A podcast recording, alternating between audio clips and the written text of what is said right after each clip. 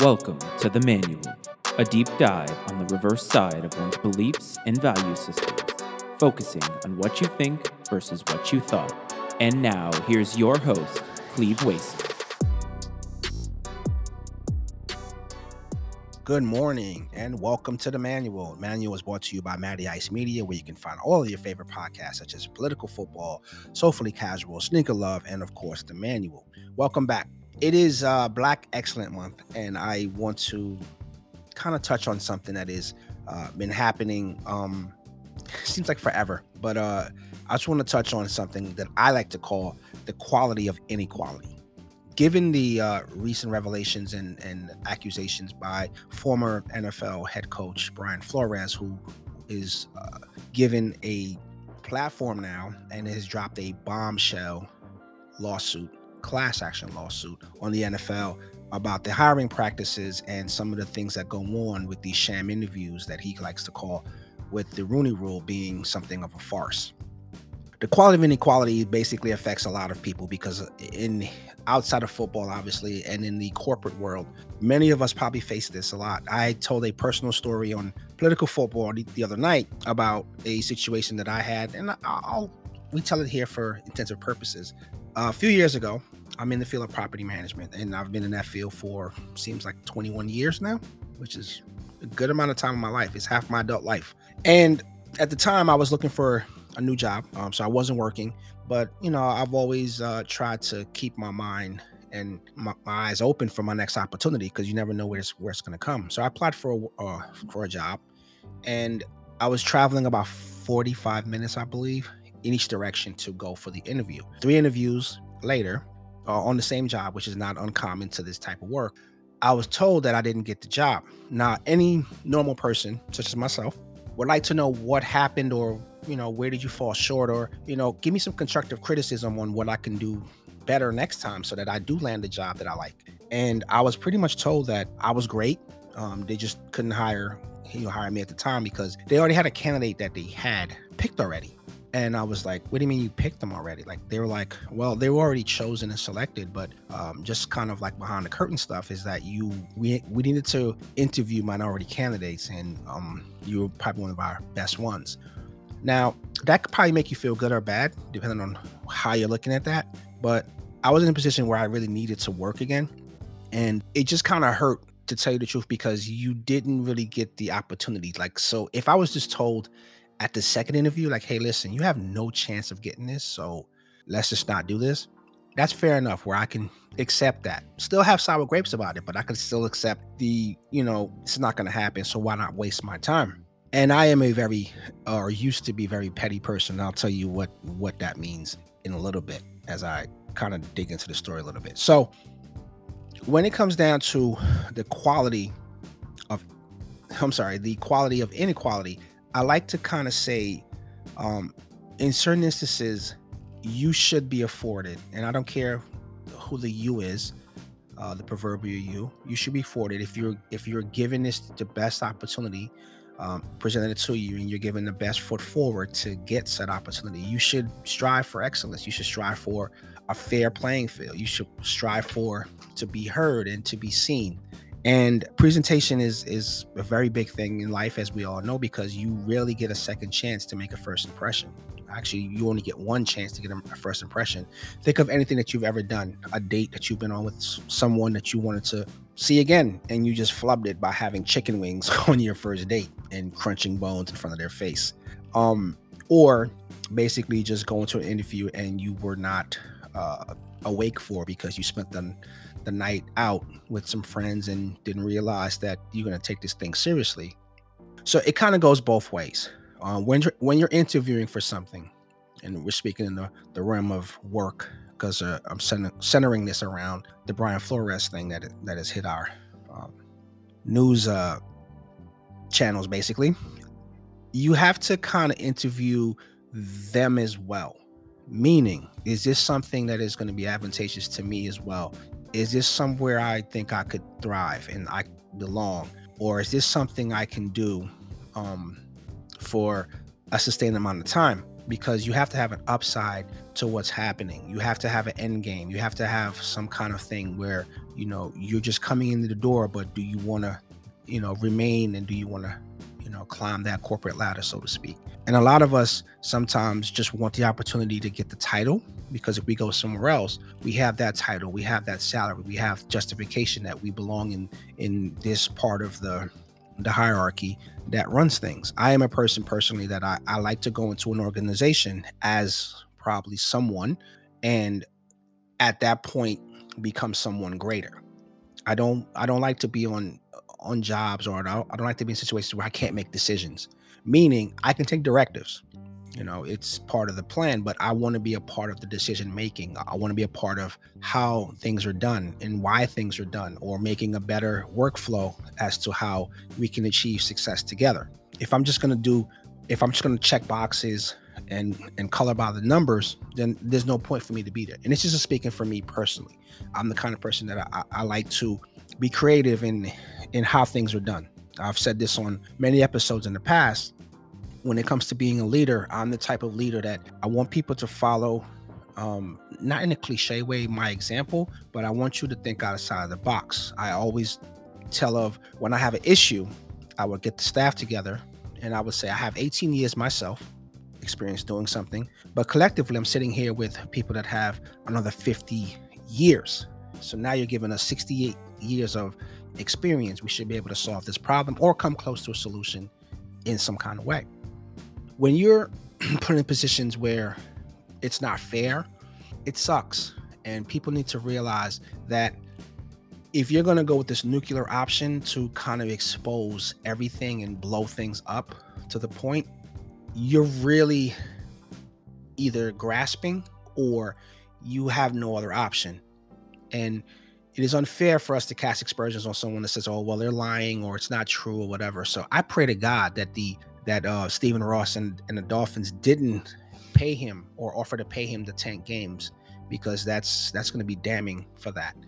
And I also want to say that if you're going to level certain things at someone's feet, that you are ready for the backlash and the blowback, because in the Brian Flores situation, he's hedging his career for this cause. Noble, but again, sacrificial, to the point where, is he ready for this? You know, saying you have 32 owners, one you've worked for already, or actually two you've worked for already, and you're bringing a class action suit against the ownership. And it's not about the money. I don't believe it's about money in this instance. I believe it's about the integrity of the hiring practices being fair and equal. And it's just, 2022 now, the year 2022, this league is over 100 years old, and we're still experiencing some of the discriminatory practices that exist. And it's kind of sad, but again, you know, this shield has survived many, many of attempts to tarnish it. So hopefully this one is a thing where we don't settle for money. We don't settle for this, that there are changes that are going to come about to do that. So we have this situation in life, and I hope that wherever you are in your life, in your career, in your relationships, in your friendships, in your interactions, in your business ventures, that you are being fair and equal, and you are doing things that are not advantageous to just you, that you're benefiting others to achieve excellence and to excel. The one thing about a lot of what the NFL and the NBA, more so the NFL, because I think the NBA is more a little more progressive in this regard, is the sphere of nepotism that exists.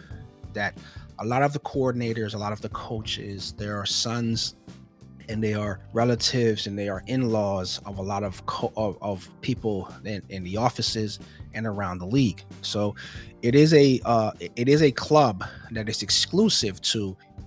If you have credentials, you necessarily need the connections, because it's not just the credentials that's going to get you into that front door. It's also going to be like, hey, I'm married to Patty, and, you know, I know someone up at some place, and you get in the door.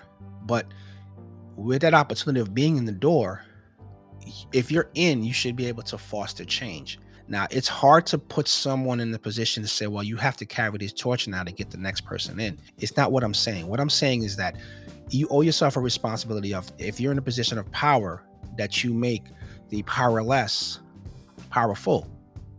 And what I mean by that is that you give a voice to, you know, your situation, whether you felt that you got it on merit or you got it because you know someone. You know, we all work hard and we all have dreams and we all have things that we like to accomplish whilst we're, you know, on this earth. You know, no one's gonna spend a lot of time in a field or studying for something or, you know, putting a lot of resources and time and attention to just be told at the door, you're not good enough, or you should not, you know, you should not even apply for this.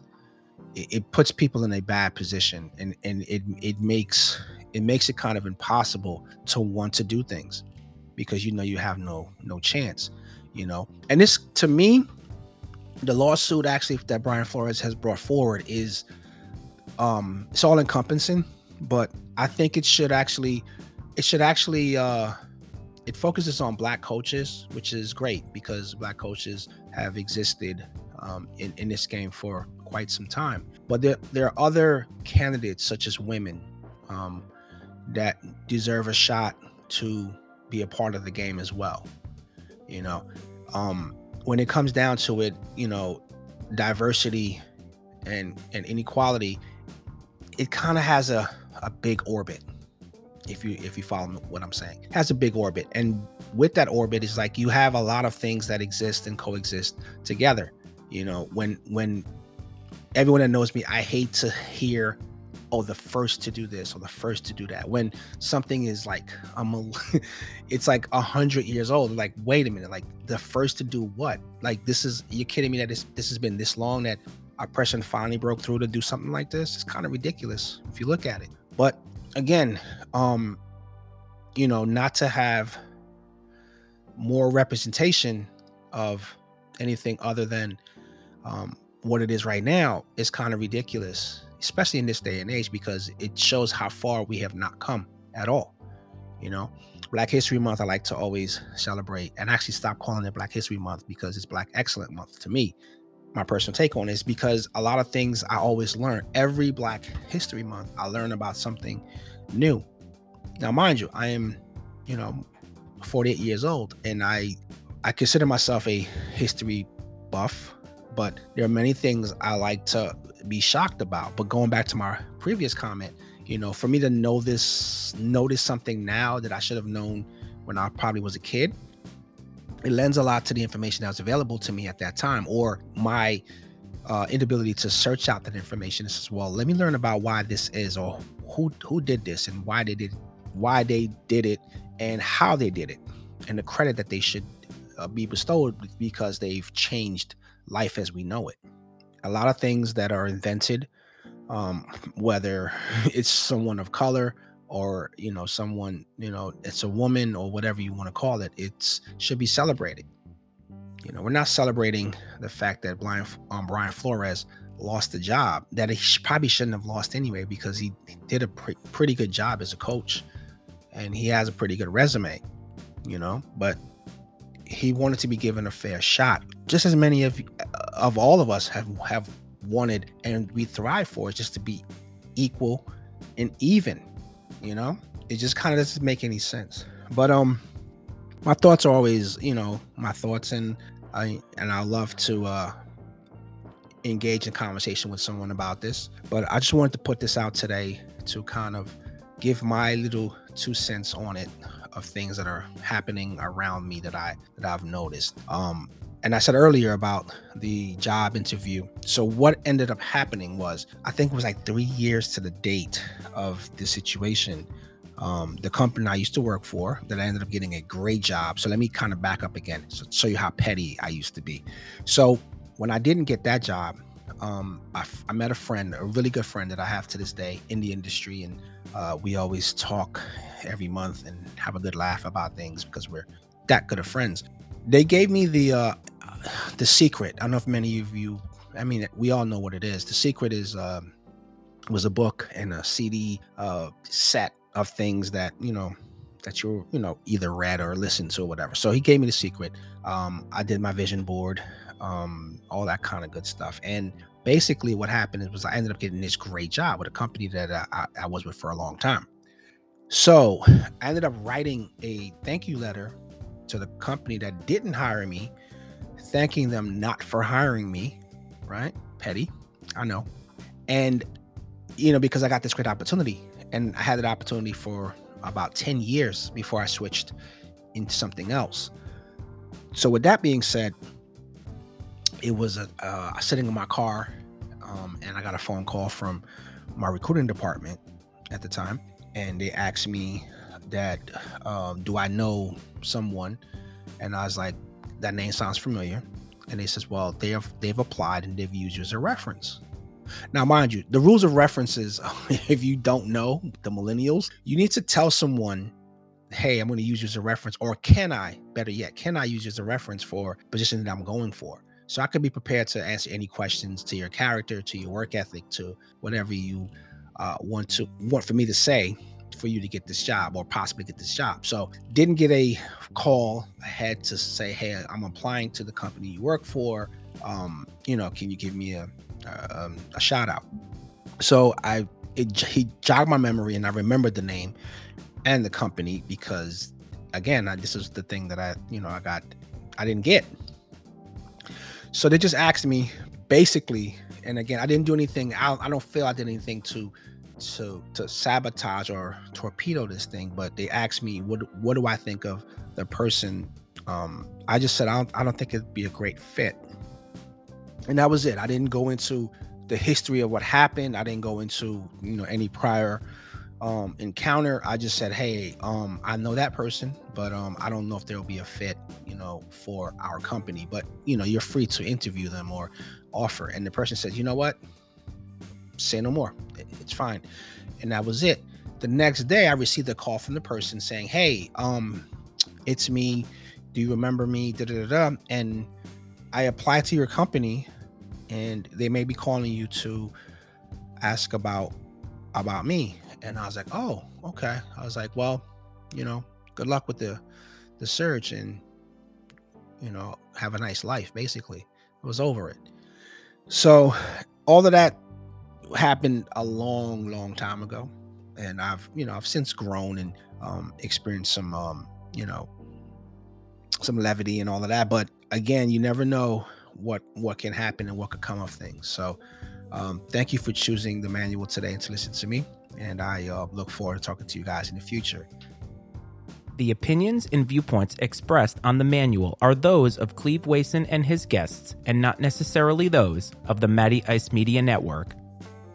The manual is exclusively owned by Cleve Wason and is brought to you by the Matty Ice Media Network.